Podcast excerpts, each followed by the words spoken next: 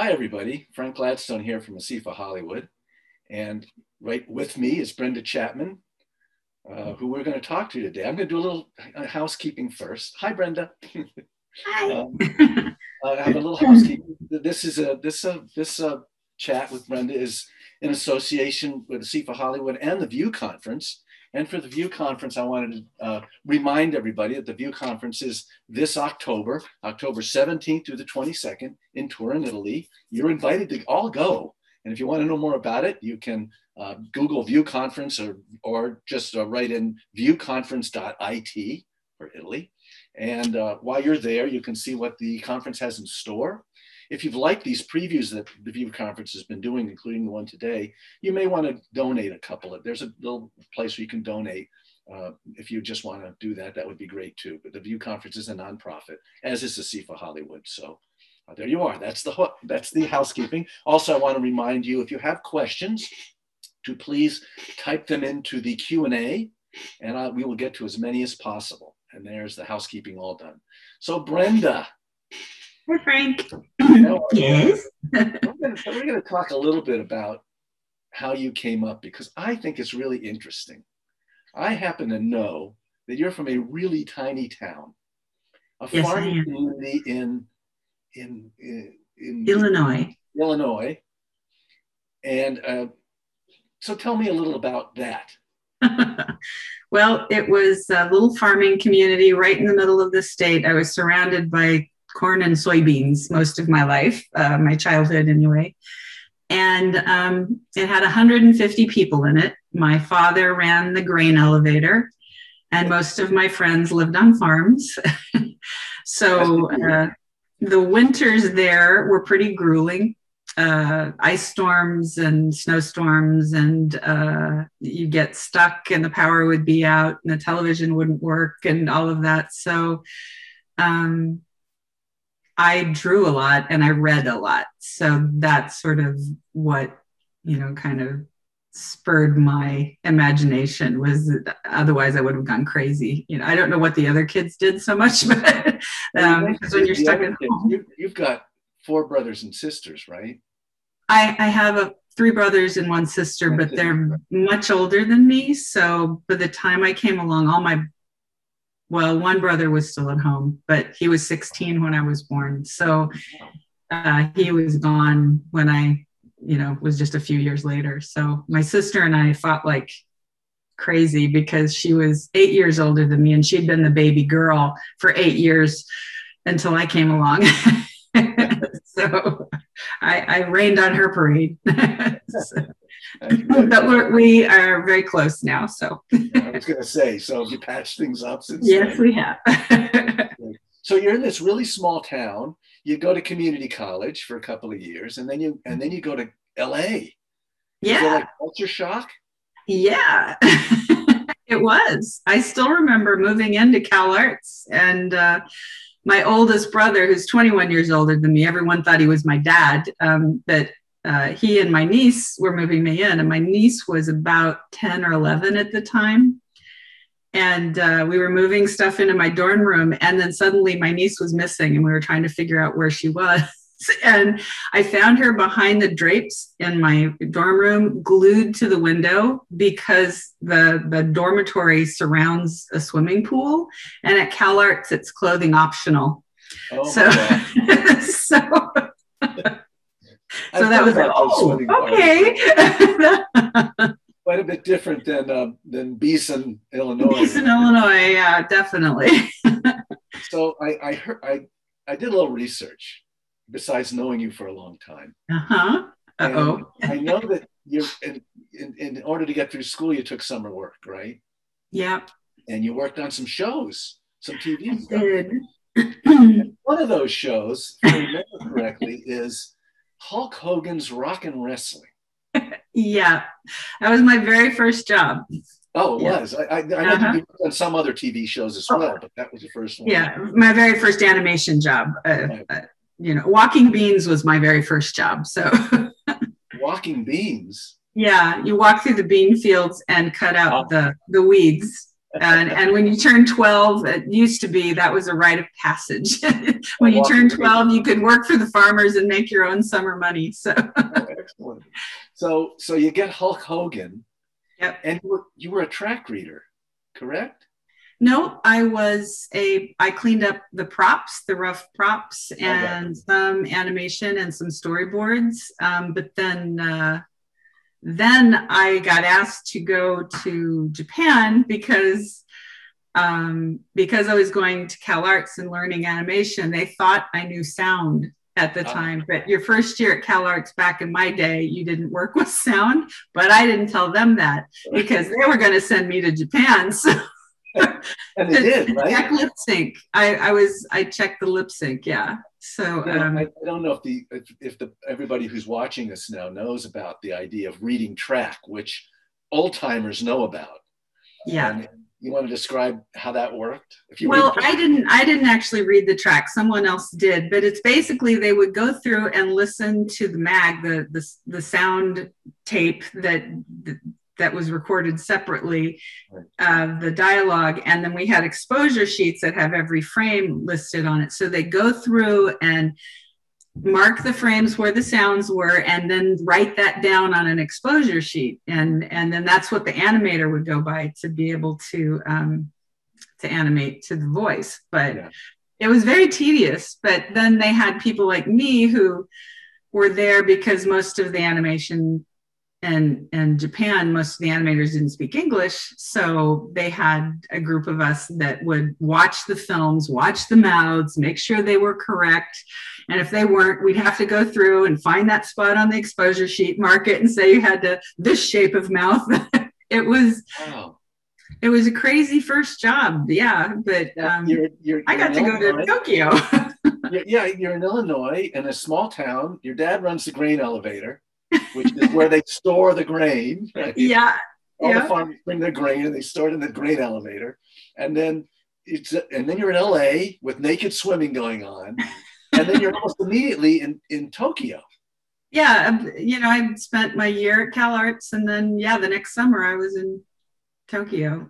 It was yeah. And when you kind of a this were you like you know? Yeah I, I was i don't know if you've ever seen lost in translation when bill murray is like getting off the plane he's just looking around. I that was exactly me just like i've landed on another planet because it was just so the lights and the the bustle of the city. I mean i think if they put me in new york from beason i'd have felt the same way but mm-hmm.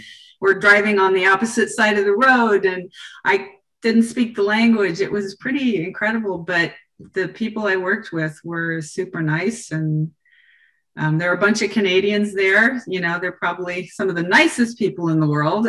And they took me under their wing and uh, showed me the ropes. So and you were okay, and you and I was all right. graduated Cal Arts, right, mm-hmm. in animation, and yeah. then and then what happened? You uh, struggled well, along. Did you get hired right away? I got hired because of my final film at Cal Arts, uh, which was a little different back in the day. Everybody was doing gag films, and I had done this kind of sad little film about an old woman who was alone on her birthday. And that got noticed by um, several of the artists on the review board um, for story. And so they they hired me as a story trainee. So and what and, show was that? On what show was that? Um, well, at first I was just doing sort of little shorts and whatever, but I got to work on Little Mermaid. So ah, yeah, that was my one to start on. Yeah. Great. And so you finished finished Little Mermaid, and then what happened? Well, then um, they felt my draftsmanship wasn't quite up to snuff. I could emote and I could get, but they just needed me to do better. So they put me oddly in cleanup, you know, where I don't think it was the kind of drawing that I needed to do to be a good story artist, but at the same time, I learned so much. But I got to work on a little piece of history, which was Roger Rabbit. And I got to clean up Benny the Cab and the Weasels. And it was, it was kind of fun. You know, I, I, was doing training by that time, I was doing training in, in uh, Florida. And we were training a lot of people out of school, not out of Cal Arts generally because the Cal Arts kids like you went to the studio in in uh, LA. Oh, we were pulling kids from, and there were no other animation schools to speak of. There was yeah. a little bit at, at, in, at a um, School of Visual Arts and things like that, but and a little bit at RISD, but so every most everybody else was at illustration school. And the first thing you got once you got trained was cleanup. Yep, yep. well, that was always considered an entry level position, but yeah. that always it always amazed me because you have to be such an incredible draftsman and have such language. It's like, no, that's a, that's people who did that really well were incredible artists that yeah. knew what they were doing. So I thought kind of cleanup got a bum rap.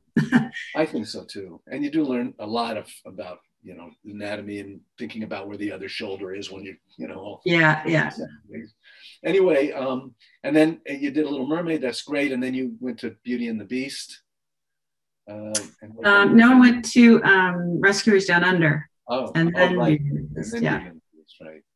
And then, uh, and then uh, that's about the time that I was at Dream at Disney as well.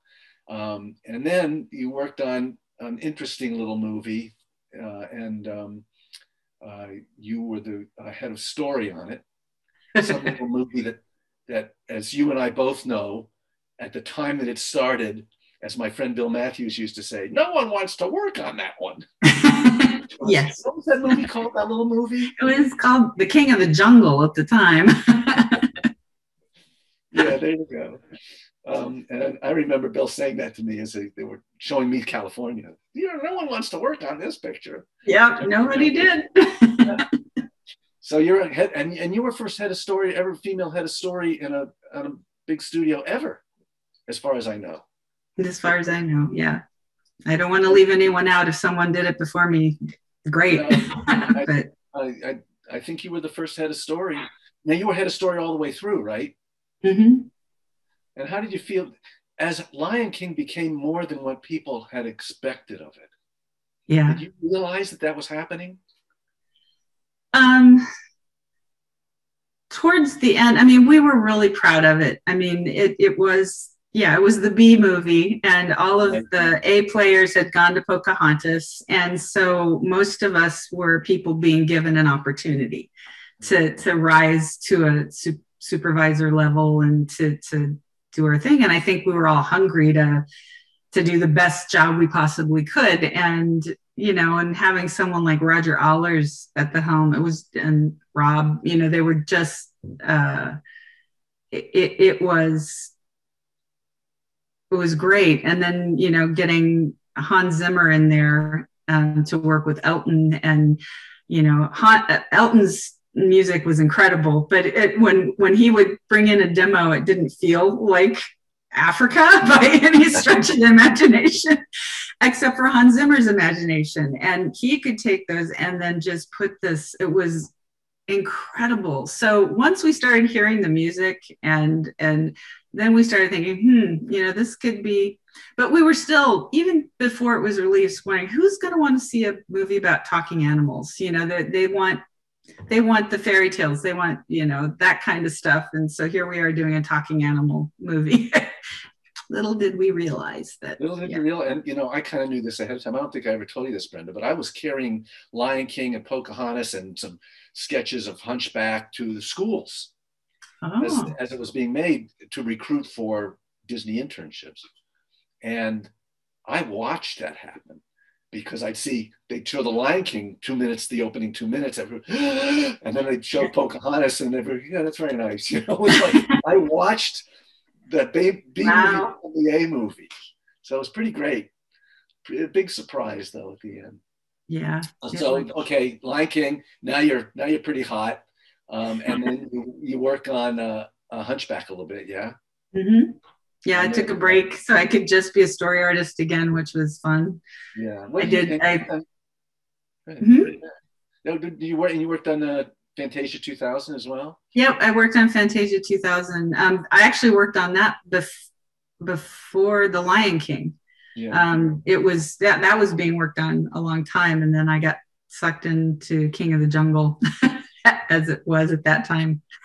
But uh, and what, yeah. what, do you remember the sequence you were working? Well, I'm sure you do. The sequence you on Fantasia that you worked on, or sequence on Fantasia, um, I I developed the whale, the flying whale, um, but with Hendel, I mean, it turned out very different than what I had initially envisioned. Mine was supposed to be a migration across a continent and then dive back down into another ocean. But um, then this ice cave and baby whale thing started happening, and and I'd moved on to Lion King by then. So, but still a very beautiful piece. So, yeah.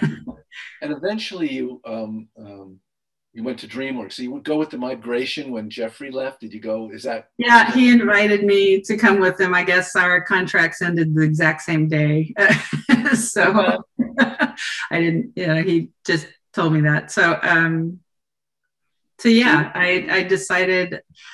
Uh, they were well everyone was packing up to move to the hat building i was packing up and they didn't know any difference i was packing up too but i was moving to uh, Universal. behind Universal uh, with Jeffrey. Yeah. yeah. And so you're there, and you did you know what you would work on, or you're just gonna whatever it would be? Yeah, I had. Uh, he wouldn't tell me what the project was, and so I was dragging my feet about going with him, and then finally he told me, and I thought, "Are you insane? You know, you're doing a movie with." God in it, you know. Do you know the minefields you're about to? Yeah, it's but, hard. Uh, but yeah, he um, he convinced me. Well, and I'd already decided to, to go, but then I'm still sitting at Disney in my office, and the phone rings, and I pick it up. he goes, "Hi, Brenda, this is Steven," and I was like, "Steven who?" And then I was like, "Steven Spielberg," and I was like, ah! so. so that was that was pretty intense that day. I was wasn't because you know back then when you're an animator, you're story art, you just didn't you didn't have filmmakers, you know, calling you and inviting you to go to different films. It just didn't happen. So, but it was um, a pretty heady time. I mean, animation was, yeah. you know, we now had big hits. It was a kind of a new renaissance, and there was other studios. Yeah, people, people was... were coming out of Cal Arts with agents by that time. Yeah, you know? yeah. There just wasn't enough. There weren't enough people to do all yeah. So, so you go to you go to DreamWorks. Do you know what you what he was going to ask you to do? Well, I went there to build the story department, right. and um, Joe Ranft was going to direct. And that's part of the reason I also had decided to go. And that's then Joe, at the last minute, um, decided to go to Pixar. And I was like, oh, I've already signed my contract, Joe. What are you doing? Yeah. So, um, so Jeffrey had a hard time finding directors. He asked, even asked my husband before he asked me. And then finally. And who's uh, your husband, Brenda? Uh, my husband is Kevin Lima. Okay. he directed a Goofy movie and Tarzan and Enchanted and 102 Dalmatians and the Eloise movie. He's, you know, he's been around been a lot. Yeah, he's been a few. yeah. But, uh, so but yeah, he, he, I, he said, you're directing until we find someone else. And then um, they couldn't find someone else. And then finally I, I but by that time i'd been directing for about three months and i realized you know what i'm kind of getting the hang of this maybe you know i can do story as well as as um, you know help guide the rest of the departments and then um, spielberg brought amblimation into it and i met steve well i knew steve hickner i met him at disney years ago and simon wells was uh, he was uh, he was from the uh the, the Spielberg studio. And, yeah. And, yeah. You can yeah. tell by his accent. Yes. Um, you know, it's interesting because you are the first uh, woman director at a major at a major uh, yeah, yeah. You're not the first definitely others before me um, directing features but uh, yeah exactly but but of a major motion picture studio large distribution big time picture um, I think we've got a camera on. We might have to turn it. Um, I'm not sure. Uh, Maria Elena, I think your camera. Oh, there you go. Um, uh, had to. That's Maria Elena for a second. Um, anyway, you are you are the first director of a major motion picture, modern style motion picture like that. There's I'm a major studio, yeah, because I think there were some. Yeah, Joy Batchelor on Animal Farm and Yes. yes. One of the, I think uh, um, uh, Arna from, uh, Sedgwick from Selznick from uh, Care Bears, but major, mm-hmm. big distribution, written by God. Which, and you're right. Uh, you know, biblical movies are hard because everybody has a stake in it. Yep. And everybody has an opinion and everybody has a belief that, you know, you can't disregard, you know, because that's the nature of the beast, isn't it? You know, so I think the, the, what Simon and Steve and I came up with was to not belabor the whole God thing and focus on the two brothers. And I think that's what saved that film from becoming this uh, preachy. Um, yeah, just yeah. yeah. So, so then you some people liked it, some people didn't. So, uh, you know. So you, you're there for a while, and then you you worked on Chicken Run a little bit, I guess, on story, yeah. Yeah, just very briefly, it was sort of an all hands on deck. Anyone who wanted to, and both Simon and I were like, and Steve, I think too. We we were like, oh, something funny we can work on. so, yeah, I think one of my my yeah, exactly. It was so refreshing, and you know, it was just I just boarded one little sequence, and you, did, you didn't get to go to you didn't get to go to Bristol and and work with Nick or any of those guys, huh? No, we went to Bristol for other reasons. Uh, when we were over there um, doing the um, uh, music and we were meeting with some actors and whatever, we we got to pop over to Bristol and meet everyone. But that's good. That was fun. And then and then you have a baby. Yep. She's Took kind of important. Yeah, yeah. She's yeah. very important. And then you go to uh, to Pixar. Mm-hmm. Pixar for quite a while, and you pitch something and they say okay. Yeah, yeah. So you get to do Brave, and I understand Brave of the the character, uh, main character, is kind of based on your daughter. Yeah, she's inspired by. I mean, my daughter was four or five years old when I started it. You know, she was just very. Uh, she just gave me a lot of pushback, you know, which I was not expecting at that age. And I thought, oh my God, if you're like this now, what are you going to be like as a teenager? Well, that, and that was so, my question. Now she was little then at the time. And, yeah, and, yeah. Has she remained pushing back? Is she? Oh yeah, she did through, and she was intense as a teenager. Yeah, yeah. but uh, she's 22 now, and and we're very close. And I think we've you know made it to the we're on the horseback kind of thing that like the end. Yeah. Doing all right now. That's good. Now I I, I want to go back a little bit because you, you told me at one point your mom was very influential and supportive of your artwork and getting out there and maybe going from that small town in Illinois to other things. So yeah, and, and, she she was wonderful. I mean, it's she uh, she was very artistic, but never had the opportunity to uh, to to uh, pursue it. You know, it was just a different time, and she was raised by her grandparents, and she only had an eighth eighth grade education from a one room schoolhouse. Um, and uh, one of her big stories was that she there was a young teacher at the schoolhouse who recognized her talent and walked her home from school. This was in the during the Great Depression um, in Southern Illinois, and she walked her home and asked her grandparents who raised her if she could have my mom stay after school some days to to give her art lessons and my mother's my great grandfather got mad at that teacher and said don't you be putting ideas into my granddaughter's head it's a waste of time to educate a woman anyway and it's like she blah blah blah and so that that poor teacher was fired um, she didn't get to come back the next year because my great grandfather was on that school board. So, um, and that my mother, it just was heartbroken. You know, it just, it just, but she got her GED and she ended up going, you know, in her 60s back and she got a bachelor's degree and, you know, through the mail because it was pre internet. And, yeah. you know, she, she worked really hard and, uh, you know, she had a lot of resilience, that woman. So, now, when you were coming up, before all of this, you would watch all the Disney pictures that came through. You'd have to you have to go to the a town with a movie theater in it. Yes, exactly. so you saw you know Snow White and Pinocchio and Fantasia and all these kind of things, and as mm-hmm. part of your upbringing. yeah, yeah. Is that when you said I want to do that, or?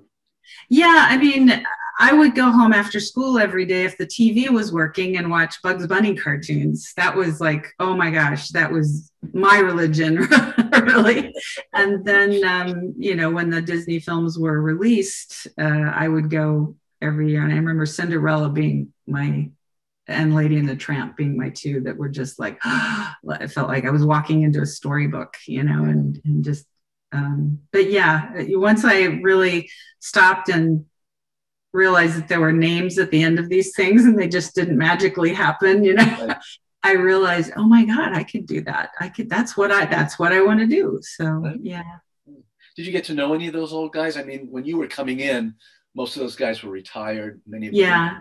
did you get to know like frank and ollie or I met Frank and Ollie. Um, I didn't, you know, like many animators get into a friendship with them necessarily. Um, Hal Ambro was one of my teachers at Cal Arts, who was one of the most amazing, giving, uh, lovely men um, that that worked on on those. I remember he worked on Lady and the Tramp. You know, it was like, oh my god, I was so excited.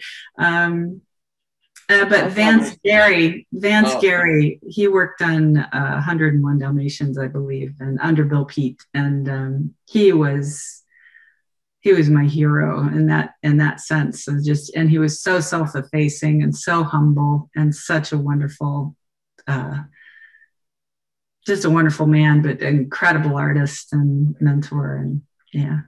And you know, it's good when you when you can find those people and you can yeah. Even if they even if they they don't mentor you they just tell you about things. Yeah yeah my mentor was an old fleischer animator and you know i was making all these mistakes and he would say well do that.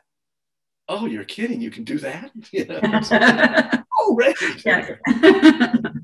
anyway i'm gonna i'm gonna so anyway you, you leave pixar you go to dreamworks for a little while again. Mm-hmm. and and uh, and then you you end up doing a live action show did I? Yeah. And and you're a live action director. And yeah. one of my final questions before I start going to everybody else's question is how how was that?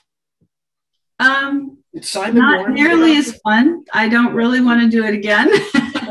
and you know, I think it had more to do with the people uh, behind the scenes than it did with the actual thing. But I I don't think I knew enough about it, and I was like Prince of Egypt um, thinking that the the team would help me, um, you know, figure it out in the early days so I could get going, and they didn't. And so it was uh, it was a rough go, but it was still a wonderful learning experience. It was still I'm glad in the end that I had the experience, but because it makes me really appreciate how much I love animation. And it was a sidestep, but I'm I'd rather stick with animation. You ever notes with Simon? Because Simon went that route. Yes, we did. No, I called him really early on. yeah. And he actually did some boards for me on that. So, uh, yeah. So. Yeah.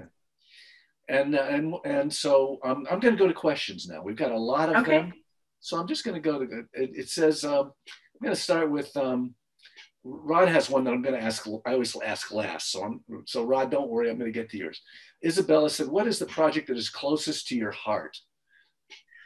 Oh, well, I think, of course, Brave is because it, it's, um, it, it, you know, is inspired by my daughter. And so, yeah, every aspect of that was very near and dear to me. And it was very painful at the end when, when they replaced me. But, um, you stayed on through the end of the, I mean, you were still at Pixar till the show was over.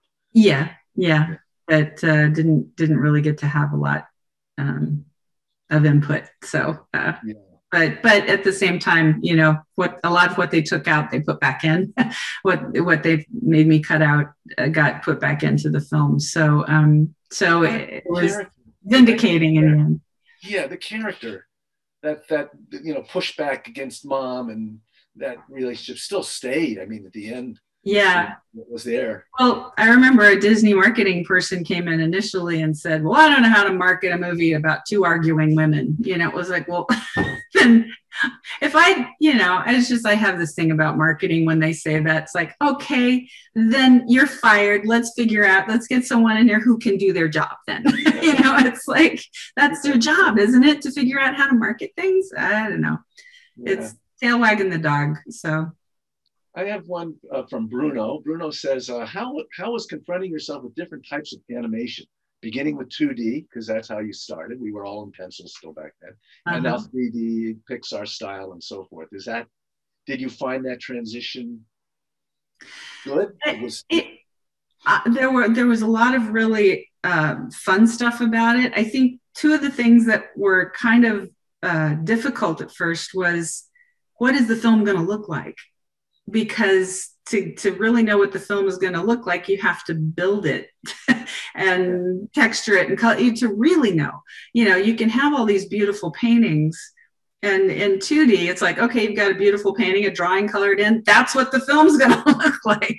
Yeah. But but for for for Brave, it was like over a year or so before we really understood what what we could do because a lot of what the look was took a lot of technology that they didn't have yet. My asking for a my wanting this wild child girl with wild curly hair. Um, I think initially the tech team thought I just wanted this really pretty curly hair. And it was like, no, it's part of who her character is. And once they they questioned me and believed that that's it was that's who her character was, then then they got behind it and they were determined to figure that out, which they did. They were they were amazing, that crew. So yeah, that was rough. But also there's a a thing in in traditional animation called workbook where you go it's between storyboard and before you start drawing the layouts and that's an artist who takes the storyboards and basically does the cinema cinematographer pass on that well that that time that is cut out basically they just start building the sets based on the storyboards and and it's like that's where i was having trouble i wanted to see my my workbook pass. Yeah, and, I was going to say you wanted to see the workbook, and then yeah, the and went away. People don't know yeah. what the workbook is anymore. Yeah, and I think even Brad Bird had trouble with that, you know, and he just it's like had to. And and I I think it's it's made it harder for story artists because now story artists have to be cinematographers, where before um, story artists were basically about the acting and the character arcs and and it was less about okay i don't have to worry about the camera as much because there's someone who is going to come in and do that but mm-hmm. this is just about telling the story uh, with the with the characters but now it's telling the story visually as well uh, um, which you know it always was. It's this weird sort of morphy thing you know and so some people really defend that and i understand it. Um, but but at the same time i think if if i had tried to get a job now i wouldn't be able to you know. What i brought was more of the acting and the emoting and, and figuring out who these characters were rather than what the cinematographic I'm I can never say that word right, but for that cinema language. you know, anecdotally, remember I told you the story about Bill taking me around saying, oh, this is Lion King. He told me that as I was watching Ruben, uh, Ruben Aquino sitting at a small desk back in Flower Street doing Blue Book on yes. Lion King. And that doesn't happen anymore either. Mm-mm. Blue Book is, is, was you get the workbook and you figure out where the characters are going to be and you kind of you kind of set that up because that has to be set up before you start the animation. And uh, and that's the that unless that doesn't exist either yeah. Yeah, yeah. i know. Anyway uh, i have one from um, from from flick who says ps you are awesome. Thank you for doing this talk. Oh thank you there you go and, and but the question is do you have any advice for people who have ideas of their own project but no clue about how to pitch them uh, I'd also like to know uh, which was your favorite project to work on through your career. Well, we've kind of talked about Brave. Yeah, I had a lot of favorite. I mean, I think Beauty and the Beast was huge for me as far as that goes. Uh, I still loved working on that. You know, uh, as a story artist. The first movie ever to get an uh, feature to get an mm-hmm. Oscar nom. And uh, yeah, I loved. I did love working on Lion King. It was, you know, that was a whole different thing for me uh, being a supervisor. So, um, as far as pitching your own work, it's really hard because I think in Europe you have a lot more opportunity to bring your you know your governments kind of help you out you have the the the, the art funding there that we just don't have in the states. So really if if you're doing an independent film you have to find your own funding for it. And you know it's it's putting together a little mini story reel or a storyboard and and being able to pitch uh, the characters. And i think what you know depending on the tone of it uh, I, I think every every story needs to have heart you know i think that's really what people connect to. Yes they connect to the humor and they love to laugh but if you don't have some sort of sympathy for that character or some sort of emotional connection to it then you know the laughs are hollow and you forget it pretty mm-hmm. quickly. The ones that are memorable is when you connect to that character. So i think in any pitch you need to make sure that that you get that connection with who you're um, who you're pitching it to um, I, you know I, there's so many different levels to that question that i don't think we have time to get into really but that would be the, the gut thing that i have is make sure the heart is there when you're pitching right. Um, I've got I've got a question here, and I'm going to combine two people. Mark asks, and but uh, this is the first part of the question: What are are the less glamorous sides of directing a feature film? Wait, wait, wait for it. And then I got a question here. Um, uh, let's see. Oh, I, I lost it. Uh, oh, are there parts of the film you've written that never got through to the end? Uh, se- sequences, uh, uh, Brenda, who you loved and actually never made it into the picture, of course. So, of course, oh. there's always that, yeah. And you know, you do that for time, and sometimes it just it's like even though you like it, you know, it just doesn't fit anymore. And um, I think the less glamorous are are when when when you just need to go to the bathroom and your assistant is waiting out there you know and if you know if they're the right sex they will follow you in and talk to you while you're in the stall. That's one of the less glamorous moments or many moments of um when you have to be a, human when you have to be a human yeah it's just like oh, come on just one little break you know? it's it's it's constant. Um i also uh, think, yeah, there are those heartbreaking times when you know you have these things. I uh, Brave, for instance, my first pitch, there was a whole other sub story, a parallel story going on with the witch, and she had a daughter, and there was this whole thing, you know, and it was like this. There was this whole other thing, but that would have made a great little novel. But there's no way that could have so early on that that got uh, you know, we we yeah. trimmed that off and just narrowed it sequel, down. Sequel time. yeah, uh, yeah, no. and, and, and yeah, always, I, I remember, um, you know, I teach animation, and, and Disney, you know, had sequences in the picture that actually made it all the way through animation.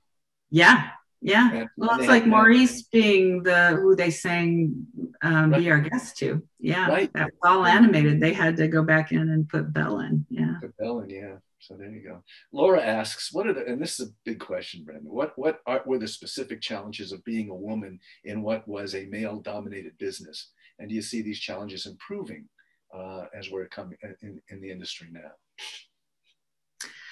Um. Well, honestly, when I was at Disney and at DreamWorks, I was in this bubble that I had no idea I was in. I I did not feel, other than my entrance um, interview with uh, the guy who was heading Disney Animation at the time, an executive. Um, he blatantly told me I was only being hired because I was a woman. I was fresh out of Cal Arts and he was getting flack from the guys up the new guys upstairs which was katzenberg frank wells and eisner that they didn't have any women in the story department. So that was really the only reason i was getting in. And oh, you know six weeks if i don't make the the if i don't do well you know you're out. We'll get someone else in you know it was ugly and then i went in and i just thought oh my god i'm not and i didn't tell anybody that for years and but i worked extra hard, you know, to try to keep that. Oh, I'm so sorry, my phone's on. Um, but um, I'm just somebody's watching this and wants to call you. I hope my husband will turn that off. Let me, I'll be right back. I'm so sorry. That's okay. Everybody, Brenda's off for a minute being a human being. She'll be right back to answer all of you as many questions as we can get to. But it's a, it's been a, it's, it's great talking with Brenda. We've known each other for a long time. I'm so sorry. Beg your pardon. Who was it, Brenda? Um, I think, um, so what was the question? It was, uh, I have to go back to it. Well, it's basically, um, you know, Oh, easier yeah. now for women, do you think, or still a hurdle? Or Yes, yes. So I was very fortunate, you know, in the first uh, nearly 16, 17 years of my career that I just didn't feel in both Disney and DreamWorks. I just had incredible uh, mentors that it was not an issue, you know. So I, I did very well. And then I left and went to other places. And then it was like, holy moly, it's crazy out here um, it was difficult and it was very hard. But now, and I think I missed the Me Too movement. I, I, I, I, missed that window. Uh, but I think now it is getting a little bit better. I think there are more women going up, but there still aren't enough, you know, and there's still, you know, Pixar still has yet to put a woman in the helm of a major one of their major films. So, you know, it's it's there's still a long way to go, but I see it happening and I, I feel I feel hopeful for for the future for everyone. So me too. but I'm that's army too. That's army. um, let's see. Um, this is an interesting one. What is your process of conveying your ideas uh, to the composer? you talked a little bit about uh, about Lion King uh, music with uh, Hans Zimmer, but uh-huh. when you're talking with the composer, the person doing the music, what are, how do you get your ideas across? Or did they? Well, well you you talk about the emotion that you want in that scene, you know, in the scenes that they're working with, and and you talk about the characters. I mean, you talk to them like they're an actor basically you know you you really just dive into the motivation for the characters you know you talk about it all and you show them what you have you know and what that you know or if there's a juxtaposition i know you're seeing this but i want you to feel that so i want that the clash you you you it's the emotion i mean that's that's what i always talk to them about when we were talking before about uh, you know kind of going through when you were working on Lion King and, and you'd hear these things from Hans Zimmer and they didn't sound very African. I, I got an anecdote to tell you. Peter came down no. Peter came down to the Florida studio with a cassette of the of the Elton John of the Elton John. Can you hear the love? To, can you feel the love tonight? And I went, who's this nightclub singer? What? How did that where, where the where's that coming? From? That's that's a. I thought it was a gag, and yet they make it. Well, Circle of Life. Oh my God! You know, I mean, as an Elton John hit, great, but it just had nothing African about it. And we were all like, oh my God. And, you know, it was. There you go. Jeffrey, that was part of his use was making sure, you know, getting this guy who knows how to write a great tune with a guy who really knows how to, you know, it, yeah. work it, you know, and, and yeah, it was incredible. I remember hearing, walking into Hans Zimmer's studio and hearing this incredible African music thing. Yeah, this is what the movie's supposed to sound like. It's, you know, wish the music's, and then I started hearing Circle of Life, the tune in there. And it was like, oh my God, this is what he's done with that song. Yeah and it was just incredible. It was I wanted to fall to my knees and kiss his feet. That's what I wanted to do. It was that's when I knew we've got something really special here. Yeah, the, the music kind of tied it in and it did. It, gave it the gravitas, I guess. That and it inspired a lot of you know the the boards. We went back in and reworked some of the that sequence to to match the the incredible music. So Daniela asks, Hi, Brenda. I am currently in college applying to storyboarding internships, and my goal is to direct films. Hmm, sounds familiar, doesn't it? Hmm. I, I, didn't. She didn't say that part. I did.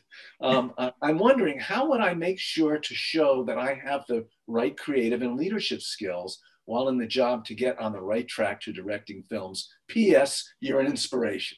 Aw, thanks. I, you know, um, I didn't go into animation wanting to direct. I went into it once I figured out that I love story. I just wanted to do story, but I also discovered that story was a great training ground for directors because the more you keep the whole idea of the film in your head you know where animators focus in on their scenes and focus in only on their character most of the time and and they do great jobs and that that's their job to do that. But as a story artist you're supposed to keep the whole thing um, in your head so that you're not repeating what something else is someone else is doing and and so that it, it flows. And that that's the story supervisor's job is to try to make remind the story artist because they're getting into their their box of the scene, sometimes they forget. So I, I think the idea is to try to keep a global view all the time and, you know, show that you're, you know, aware of what other people are doing and, and how they're doing it. So, and how it affects what you're doing. And, um, and, and, and also just to be, I think there's a fine line between being vocal and, and pushing your idea forward and being unprofessional. That, that can be a fine when you argue too much. um, that that can be negative, even male or female. Um, I'm saying, but uh, there's a point where okay, the director is the director, and you have to respect that. You can put your thought forward and say this is, and here's why, and hopefully that director will be um, will be good enough to give you the reason why they reject an idea. Oftentimes, you know, they go, oh, that's great. We could put it in here or whatever. You know, that happens a lot too. But I think is to know where there's the line. You don't cross the line in being too pushy and and being too um, just unprofessional and and wanting your way and you know screw those guys. They don't know what they're doing. You, you hear that a lot. And and a lot of times those people don't get the opportunity as much. Some of them do because they're just the squeaky wheel but i, I don't know. That's not the right reason to become a director you know? Go in there and and just you know be be vocal. Let them know what you're thinking and how how you can help them make their film. That's what i'm trying to say is is is go in there with the purpose of i want to help you make this the best it can be. And sometimes what you think will help them they don't necessarily want. So you just have to learn to I, it's it's an odd thing but is that making any sense? Yeah and, and I'm, it's, think of another question. It's, it's up above and I, I probably missed it but sometimes uh, in my experience and i'm sure in yours you've been on a picture that you suddenly see to start going south you know it's you're working on it and it's not getting better it's getting worse. And you have to kind of i guess buckle up and and go for that ride. How, how do you deal with that when when it's a show that's that you that you're working on you've lost interest in or you know it's they're making bad decisions and there's nothing yeah. what do you do? Well that one is a tough one because I feel like I've been incredibly fortunate yes. um, in that I've never had felt that on a project that I've that I've worked on at Disney um, or or DreamWorks. I, I uh, well, I've consulted on projects where that yeah um, that has been the case. They, they yeah, when I'm trying to help fix and it's just not uh, I, I for me it's just i do my job to the best of my ability and then i have to let it go you know and and know that it is what it is and i i can't i can't do any more than i can do. And you know i've said my bit and i'm trying to be professional i'm trying not to cross that line and saying oh my god this is a piece of you know you're going you're the wrong way I don't go there. I just I keep my professional um, respect intact, and I just back off, you know, and just do what they ask of me and try to do it to the best of my ability. So. I've Got a couple of good ones here. Uh, uh, Brittany's asking, uh, "Hello," she says. I would like to ask if there's any advice you tell young artists that you wish you knew when you were starting out, that you may have learned along the way, but you didn't know as a callow youth um you know it that's a hard one. I get asked that every once in a while and i i i've never felt like i've given a sufficient answer in that. Um i think that you know i wish someone had told me that uh that that just because you're professional doesn't mean everybody else is going to be professional. Um, or just because you try to be kind to people and profession that they're, they're going to reciprocate.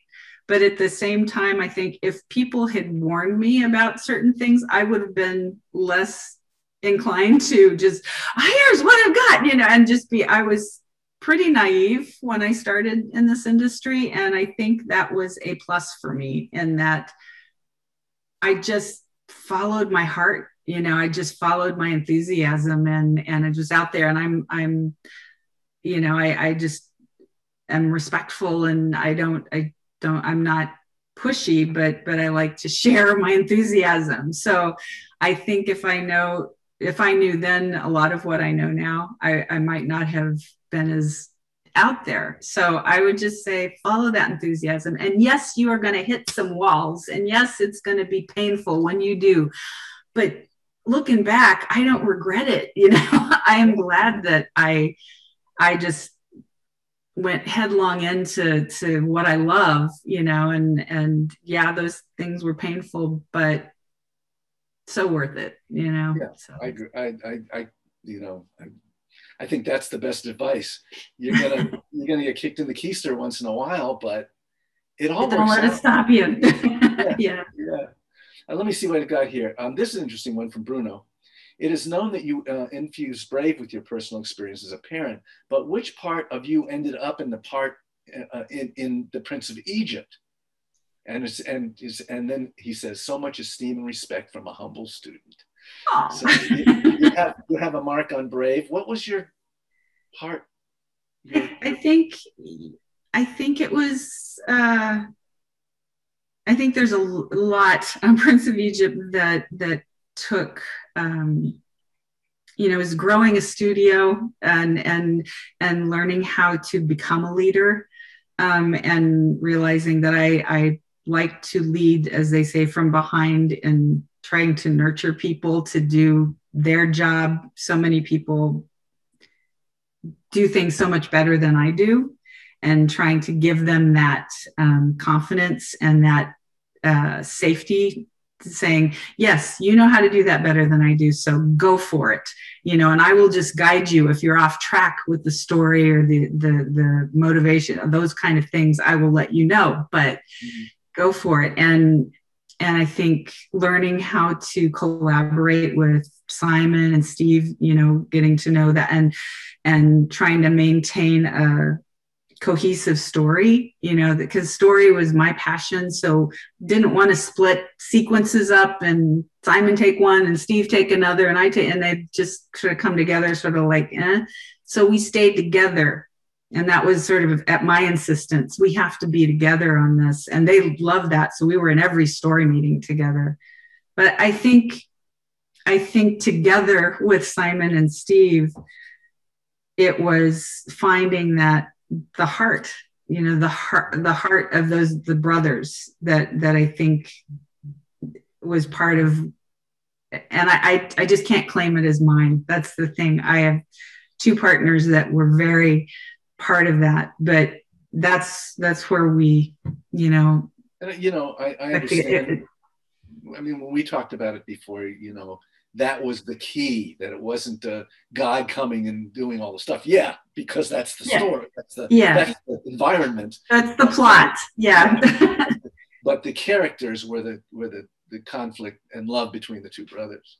Yeah. And yeah. So so it's hard for me to say, oh, yeah, that was me, that's mine. I, because I work so closely with Simon and Steve, I, I can't really just say, oh, yeah, mm, no. yeah, I can't do that because it, it wouldn't be true. Yeah. And there's a question for me, Brenda, because that is such a complicated, it's a biblical story and there's all this weight that comes with it.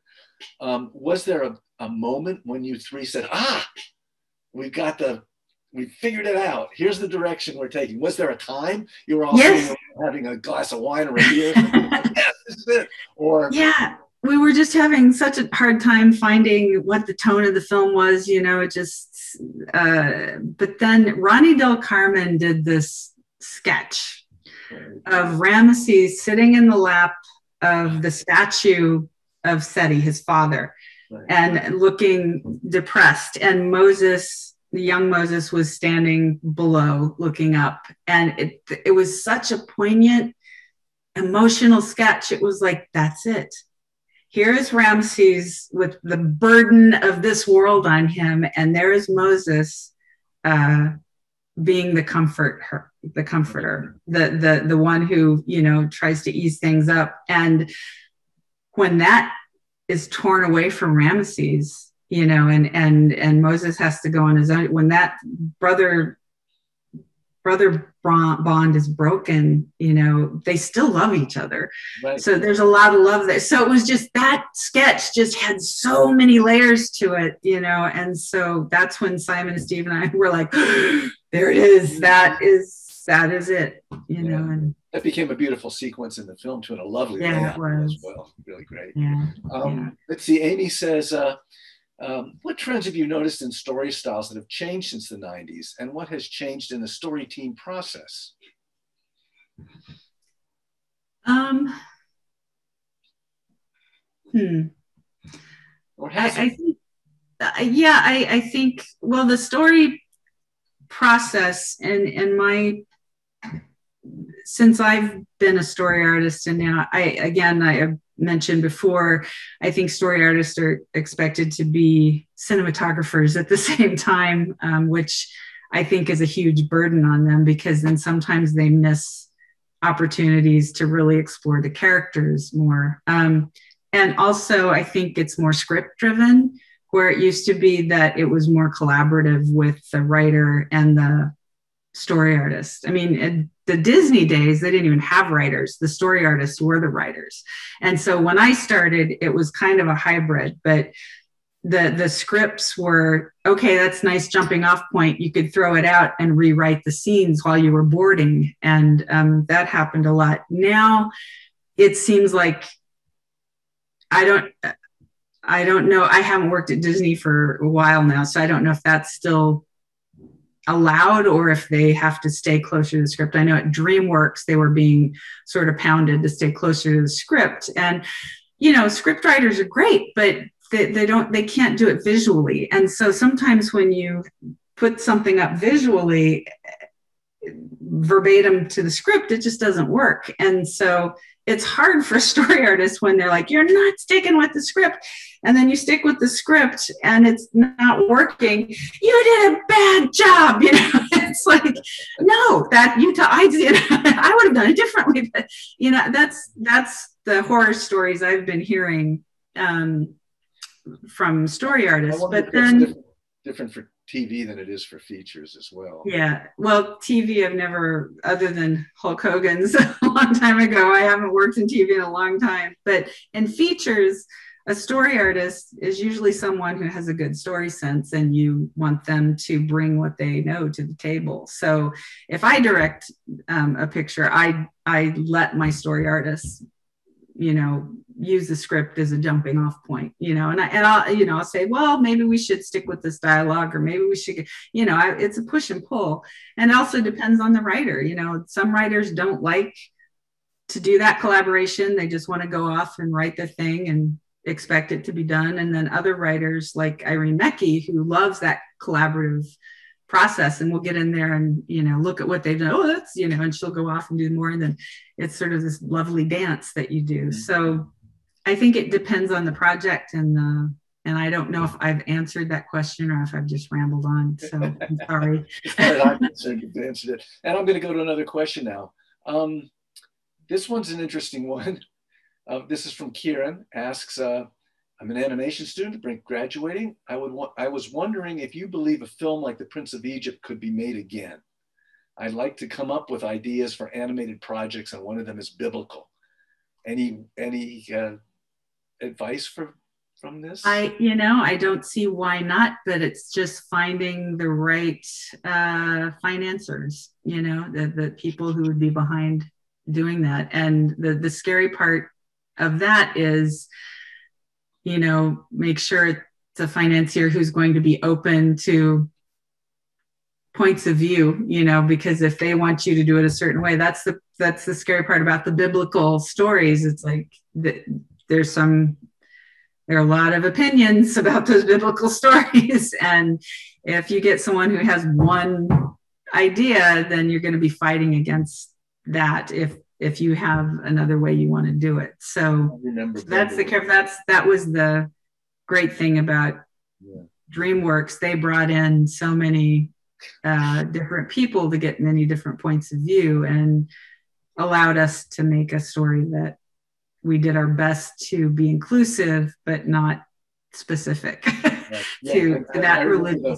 Here comes a rabbi, and here comes a priest, and here comes a, pastor, and here comes a even from other uh, you know. Yeah, Muslim. I mean, uh, you know, story of Moses. Yeah. Yeah. Yeah. So there you go. Yeah. Um, let's see uh, here we got um, we have an, um, a, a fellow who's not a student. He's in his he's starting late. He's in his mid thirties. Um, how do you how do you um, still young? Yeah, it's very yeah. Um, and there is an issue with age, isn't there, Brenda? That you know. Yeah. Is there an issue now with age? And if you're over a certain age, you get a little uh, yeah, I, th- I think you know everybody wants the fresh new look at things and also the less expensive player in the you know the studios i think that's a combo but at the same time they want uh you know they want to have someone who knows what they're doing it's it's all over the place but yeah there is some ageism that goes on definitely yeah, yeah. but i think it's also more in the live action aspect. I remember having sitting down with Robert Wise, who was one of the big time editors and then directors, saying, and he was in his 80s then, saying, you know, he can't get work. Uh, but I think they, they, he, you know, they were afraid he'd, he'd, he'd, you know, collapse on a set or something. Yeah, yeah. That kind of thing. Um, uh, I have one that's a very nice uh, note here. Uh, I, admire your work and your story. She's, did, from Scotland. Um, remember reading somewhere that you once had an idea for a Swan Lake retelling. Uh, is that a project you would ever revisit? I didn't hear it. Did you have a Swan oh, Lake? no, it wasn't my, it was, uh, it was actually Mike Gabriel who was trying to develop Swan Lake. When I was working on um, Fantasia 2000, at the same time, he was trying to develop a Swan Lake. And I worked with him on that. And actually, when I went in to Tom Schumacher's office and said, you know, I'd really like to try to be ahead of story. Right. um, I was aiming for Swan Lake because that was like, oh, that's right up my alley. And then another studio made Swan Princess, and so Disney um, pushed that away. Mike went on to Pocahontas. But then King of the Jungle was up, and I was like, oh no. And then when Roger Allers got brought on as director, I thought, oh my God, he's going to ask me to be head of story. Please don't. Ask. And then he did. I was like, I couldn't say no because it was an opportunity. And boy, I'm glad I said yes because it, it was an incredible experience. But no, I have no plans to um, re up Swan Lake. Um, uh, you'll know when we're getting to the end of this particular uh, uh, talk, Brenda, because I'll ask what's coming next. But I'm not ready to ask that yet. We have a few more. Okay. There, there was a question one one back that I'm not sure we got. I think we got sidetracked. Was there okay. the, the one right before that one? Okay, hold on. Hold on one second. Uh, that's this time it's my phone, which is actually off, but it the ringer still goes. Okay. Um, let's see if I have it here. Um, I do. I got to find it again. I'm sorry. I just didn't know if we answered it, and I. Well, you kind of did, but it was, it, um, yeah. As a, this was more of an appreciation question. It, oh, okay. All right. yeah, that was okay. Um, as a Scottish Thank woman, you. was now going in the story within the animation industries as a person from Scotland. I love Brave and see how my heritage being respected and celebrated uh, was incredible. And she also loves the Prince of Egypt too. So she thanks. Oh, I'm going to go uh, ahead here. If you had your druthers, would you prefer to work on a 2D picture or a 3D picture? Oh, I somebody else's question, but that's the question. It's it's really a hard one because I love traditional animation. Don't I, I love it. That's where I grew up, and my heart kind of belongs there. But I also appreciate uh, when I was doing Brave, all the things we could do beyond, you know, with the camera and with the characters and doing that hair and doing so I just love a good story in animation. So for me, it's whatever is going to support that story the best now. Um, but I, I do love traditional animation. So I, yeah, I'm, I can't get definitive, but I, I just miss working on paper. Yeah, I do too. I, I miss drawing and all of um, that. Bruno stuff. asks, so do you think there's another Fantasia, is, is another Fantasia possible today? today? I mean, there were two, yeah.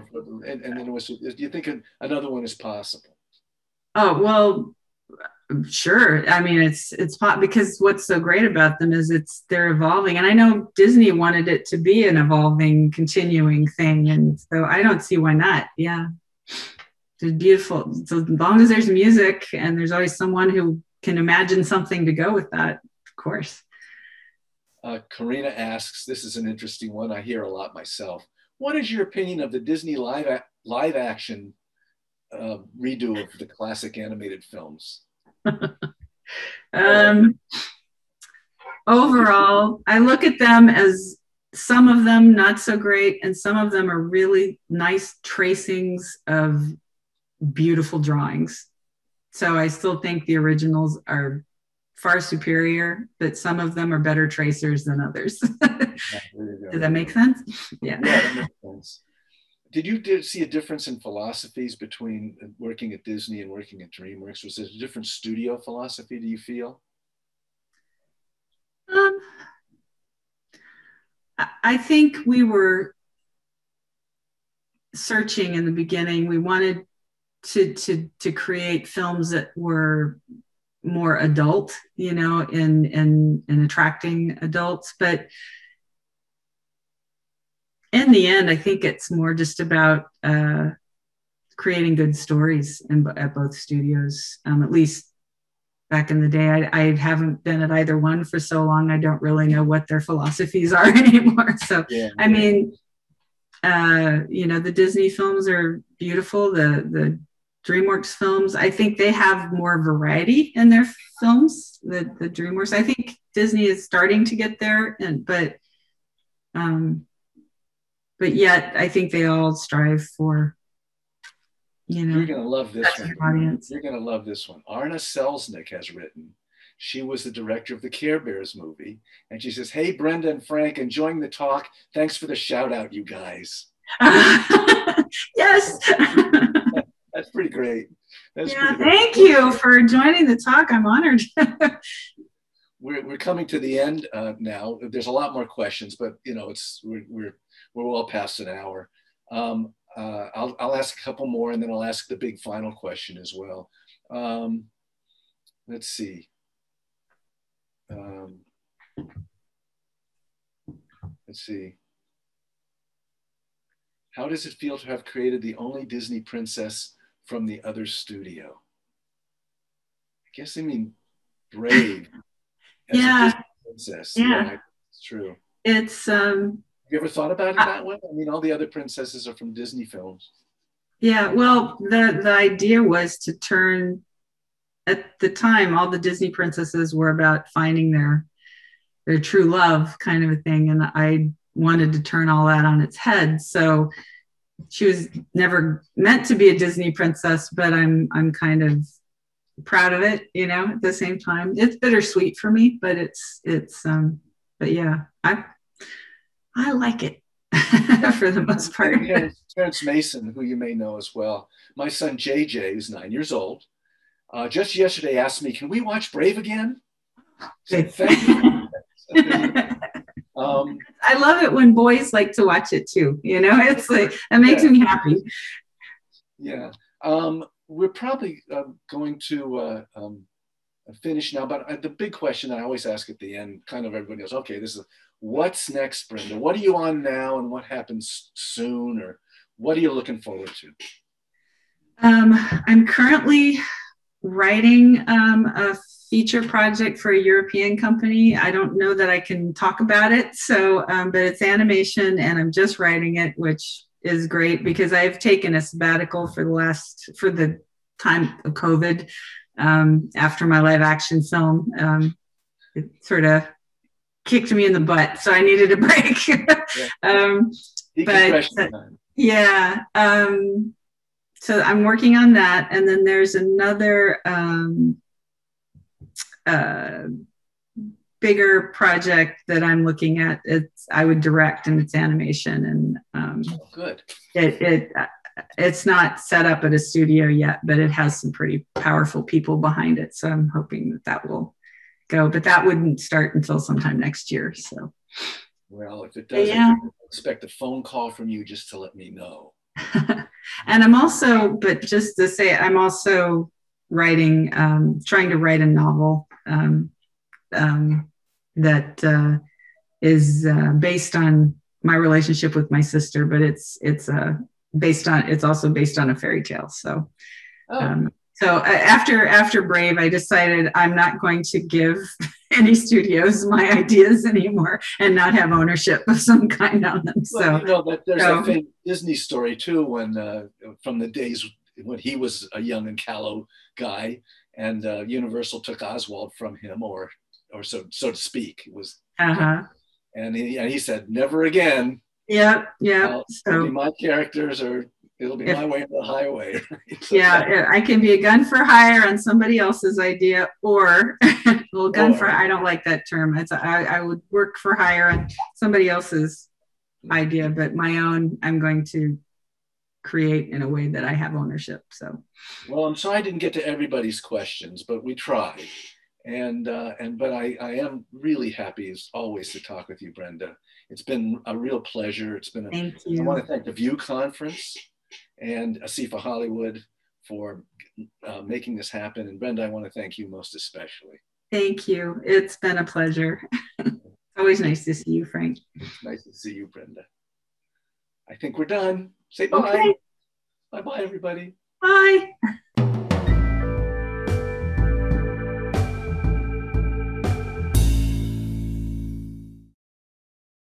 All right. Thanks so much for listening to this episode of our podcast. I hope you enjoyed it. It would be amazing if you could subscribe to our YouTube channel and follow the View Conference on all social media. We have some amazing sessions coming up, and we hope to see you all there.